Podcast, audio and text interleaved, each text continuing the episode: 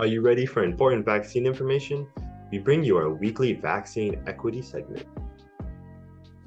Have you gotten the bivalent booster, better known as the Omicron booster shot?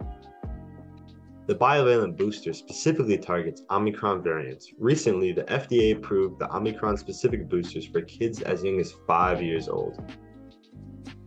Remember, this Omicron bivalent dose is a booster shot, so make sure you get your primary dose to be eligible for the Omicron booster.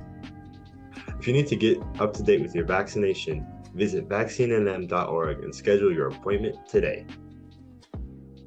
Masks are still shown to reduce the risk of contracting and transmitting COVID 19. Visit cdc.gov for more information on adequate masks and Mask Up New Mexico. That's it for our vaccine equity segment.